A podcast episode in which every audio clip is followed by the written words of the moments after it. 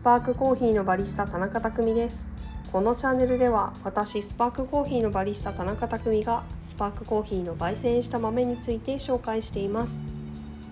同じ産地銘柄の豆でもお店によってその味わいは違いますね。それもコーヒー豆選びの楽しみの一つではないでしょうか。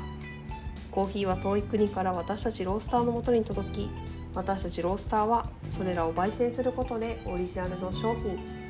コーヒーを作っています。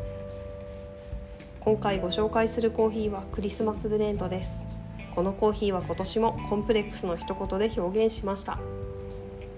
このブレンドはビターチョコレートのような酸味やレモンやグレープフルーツのピールに感じられるビタネスハーバルな感じにクローブやナツメグのようなスパイスとさまざまな風味があります。またフルーティーな要素としてはドライフルーツのような凝縮された甘みと落ち着いた酸味を感じられると思います。スパークコーヒーとしては今年で8回目のクリスマスブレンドですが8回目にして初の試みの深めのローストで仕上げました。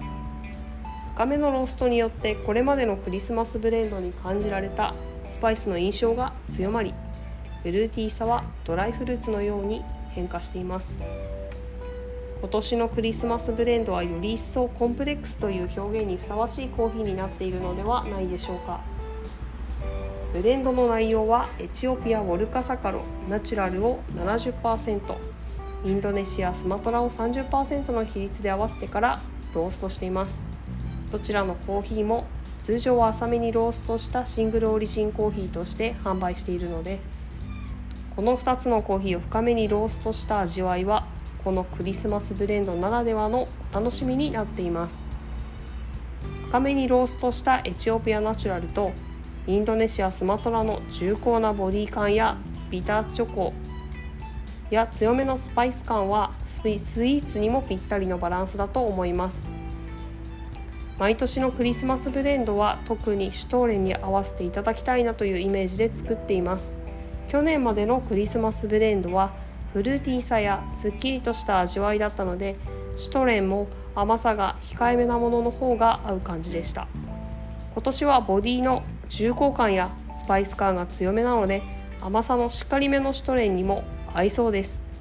チョコレートを使ったケーキとも相性がいいはずです。ぜひホリデーシーズンのごちそうとともにお楽しみください。最後までお聴きくださいましてありがとうございます。ハッピーホリデー